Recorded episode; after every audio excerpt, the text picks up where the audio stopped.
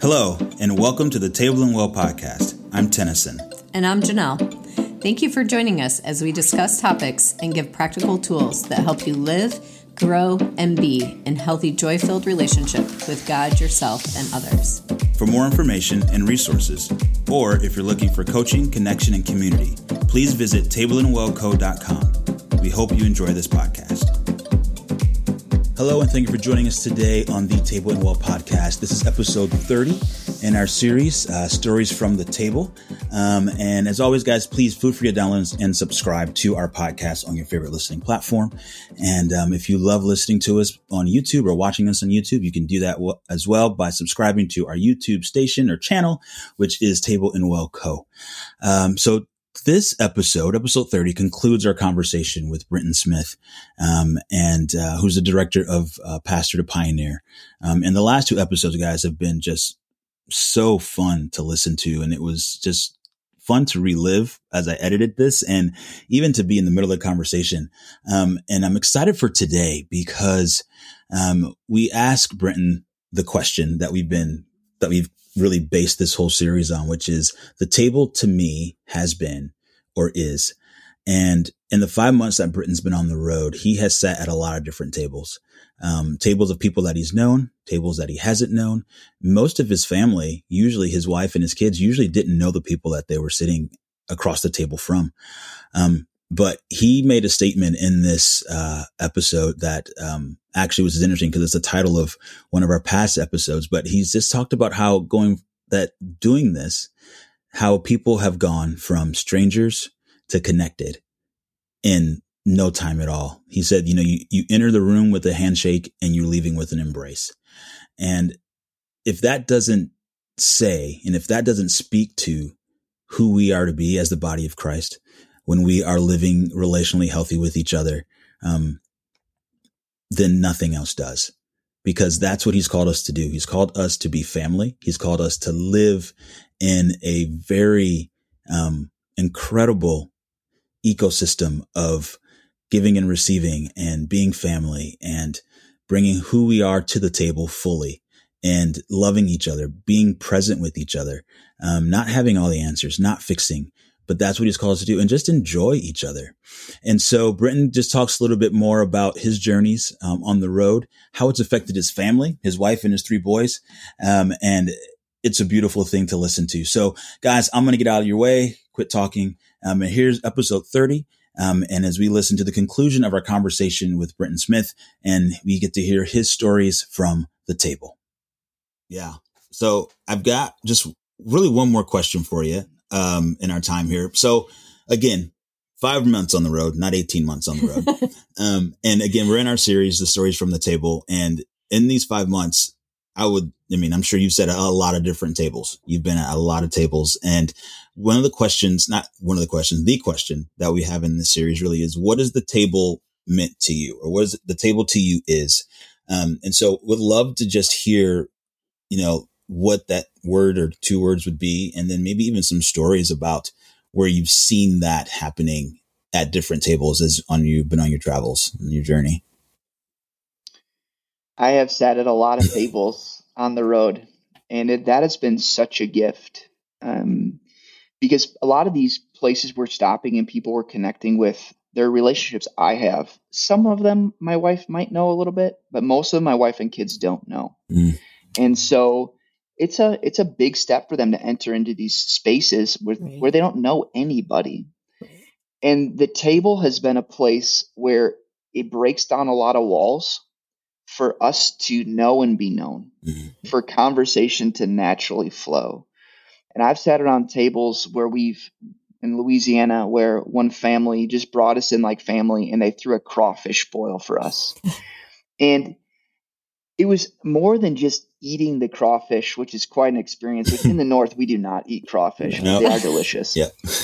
Um, but that whole process of seeing what they went through to put that on for us, and inviting us into that process, even cooking the crawfish, and of just being together in that conversation, mm. is walls is coming down, and it, it's it was a sign that they didn't have to say like you're like family to us because they invited their their brothers and aunts and uncles and grandma and grandpa, moms and dad. like they're there as a family, and we're just part of it.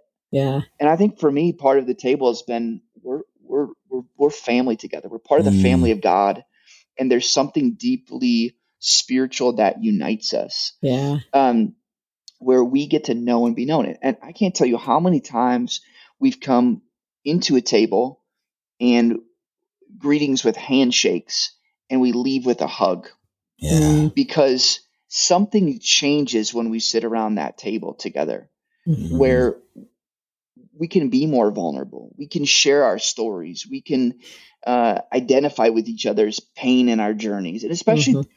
the pastors and their families that we're talking to, we've we have a lot of similarities in our stories, similarities of hurt and Yeah. disappointment and heartache, and being able to share in those pains, but then to be able to spur one another on and hope for what could be. Yeah. Um, I don't know that those things happen, or at least not happen quite as easily if it wasn't for the table. Yeah. Yeah. That's so good.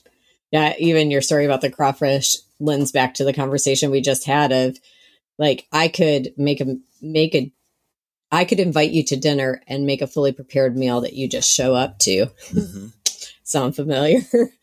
Wow. or I can does. or we can make it together and in in the Yeah. mess of it all you know in the mess of the kitchen and the mess of preparing the crawfish all of that there's just such a parallel there that even at the table Mhm. and we talk a lot about and and hope to encourage people to do the table as you talked about at the very beginning where you noticed that during covid that some people were like i just can't do that it's too much because i think i have to come prepared i think i have to come with like a, a five course meal that that everybody's going to love and it's and it's not that it's even the table doesn't signify perfection Mhm. or performance or Mhm. performance because we That's can right. we can layer like we can layer that we can borrow the same things from the last season and just and call it the table Yeah, right and right, just right. and and all those things that we are experiencing pain from that weren't working we can just think it's going to change because we changed the setting Right. and it's like no no no Right. no part of the table even is before what happens before the table and in the kitchen Well, I think. go ahead Well, I, I think what I really appreciate what you guys are doing with Table and Well is there's something natural that happens around the table. But what you guys are doing is helping train people in skills that take it even deeper, Mhm. that help you have greater relational connection. Mhm. Talk, like, how do you check in with one another? Mhm. How, how do you be honest with what am I feeling? Why am I feeling that way? Mhm. How to just show appreciation and what that does Yeah. like we'll do that as a family like around our own table we'll often just share appreciation from our day about each Mhm. other appreciation of the lord and if people join us in our table we just bring them into that practice and um it, it just it's a tool that helps us grow deeper together with the lord and each other. Mhm. and i think that's what you guys are doing that i so appreciate that we a lot of us we didn't grow up with those tools. Right. We we don't know how to do that. And so you're taking a naturally unifying thing and you're helping it go even deeper which i think is such a gift to the body of christ. Yeah. that's super fun. Yeah, it's interesting that that idea of like that check in or um, going deeper. I was uh, had lunch with a friend yesterday, and we were talking and just kind of explaining some of that stuff to him. And he's like, "Man, I remember growing up in church, and we go to the prayer meeting or the prayer circle, and he's like, there's always the you know the two or three people that's you know they say the unspoken. Like I have an unspoken prayer request or an unspoken like how do you feel? What's unspoken?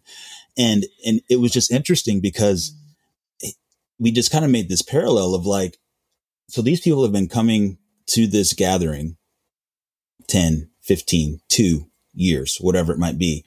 And they didn't feel safe enough with those people to share what was happening in their life. They didn't feel like they were close enough as a family, the body of the family of God, God's family, to actually share, hey, this is happening in my life and I'm struggling here and I need some help here. Where the table like knocks all that down. It's like you go from, like you said, from a handshake to a hug, from strangers to belonging in less than 30, 45 minutes. Mhm. And, and we see it time and time and time week again in and week out. as you are on the road uh it doesn't i mean we have rhythms we follow but that's not the secret sauce necessarily. Mhm. Like there is something about the table itself that is just that like we are all in this together. Yeah. Do you So have any true. stories that come to mind as we're talking about that? Go ahead. Seems like you had one No, I, coming. I was no, I was just going to say, and that's not necessarily a story, but I'd say I, I would agree with you on in a culture now with Zoom, and I do a lot of things on Zoom, and, and Zoom is great, and you, you, you know I've chatted with you guys on Zoom, hmm but there is nothing like being face to face, Yes. and and you can't you can't put a price on that, you can't trade that for anything. Mhm. It's being face to face and looking in someone's eyes, and, and and there's something about that presence with one Mhm. another Mhm. that can't Yes. be reproduced anywhere else. And I think that has been a huge takeaway for me on this trip of man, sometimes I can have long visits, sometimes it's short visits. It doesn't matter. There's power in that face to face, sitting around all kinds of tables to Yeah. do that. Mhm. Yeah, there's something about being in the presence of one another and being able to feel one another Yeah. right where they are and the time and the space to be together. Even if it's talking about the goofiest things and not deep heart stories, Yeah. you know, like Right, you, I'm right. sure you've got stories of times where it's been really light and like maybe you didn't go in deep heart, but there's something that you carried away from that moment together Mhm. there's a knowing that happened that that wouldn't have happened any other way over a zoom or or Mhm. whatever like i think about our time where we got to have dinner together and like i don't think i would know you the way i know you if we wouldn't have stolen that two hours and Yep. and just some time together around a table Yep, Around the table. so So You're right. It's not. It's not been all serious, and I think that's even fun to model for our kids. We we were together with some other friends in in Birmingham, Alabama, and our kids had never met their kids, but they have three boys as well, and so we're around the table, and when you have six boys, uh, you know, fourteen and under, wow. it quickly turns to uh, fart jokes, right right right? And so they started telling all these fart jokes, and it was funny to watch the kids then how that actually drew them in together Mhm. and drew them in with even the adults because I mean they were funny. I'm not gonna lie, like, they were some funny jokes. Um, how that it wasn't this big serious thing, but even in that, they in their own way were trying to connect with the group and trying to make one another feel comfortable and and and have that connection. Mhm. And I, it dawned on me in that of like it doesn't always have to be serious, you know. Yeah. Uh, There's a lot of ways we can just have fun together and see that connection around the table. Mhm. I love that. Mhm. Well, awesome. You have anything else? i don't think i No. do Well, Britton, what I would love for you to do real quick is just if people, if there's pastors listening that are kind of thinking about making this journey, um, and they've been asking those questions like, "What's next?" I know there's more. How could someone get a hold of you uh, to to to walk for you to walk with them through that process? Yeah, I, at first I'd say to any any pastor that's kicking around some of these things and asking some of these big questions. First, I want you to know like you're not crazy, and you're not alone. Yeah. Mhm. Um, there are many others that have asked those and are asking those things, and I think that's one of the the biggest priorities we have with Pastor to Pioneer is just connecting you in relationship with someone that's walked the journey. Yeah. And yeah, we we have some training and that thing, and that's all good and fine. But I think that the beauty of what it is, it's relationship to uh, help you listen to what Jesus is saying to you for your story and walk that out. And to encourage you on those days where it's hard, where you think like, I, I think I might be crazy. Uh, um, no, you're not. You're not. And God is calling some out to be pioneers, to blaze a trail, to be a model for others to see what it could look like in a different way, Yeah. to help others see it and go, oh, that's what it could be. And so if that's you, like I think the easiest way is just go to the pastortopioneer.com and um the, the you can contact us through that. It's probably the easiest. All right. Um, if you want to throw my e- email in the show notes too, Yep, that's I'll do that. that's- Absolutely. That's that's easy as well. Um, but pastortopioneer.com is um, or or we're on social media. They can find us there too. okay. That's awesome. And I just want to say thank you for Yeah. what you guys do. It is such a key ministry that um, is needed. And I just Mm. love that you are gathering people together that do otherwise feel mostly alone. It is a very scary, Mhm. confusing season. It can be. And I'm just so encouraged by the stories that I see, even in the Facebook group. Yeah. Um, that, you know, you watch others walk the journey and you watch them not having to walk it alone. And even what you shared over dinner. Um, I just think it's beautiful. And so would encourage anyone who's on that journey to reach out to you guys. You're the real deal. Yeah. And thank you for being you. Yeah. And thanks for Hey, being with us. man. Thanks. All right. Hey, my pleasure. What a gift. It's been awesome. You've been listening to the Table and Well podcast. New episodes stream every Tuesday. To begin your journey to relational health, go to tableandwell.org forward slash IRH to join our Intro to Relational Health Lab. This is our free four week mini course where you will learn skills and practices that will transform the way you engage with relationships. So, for more information or resources, go to tableandwell.org.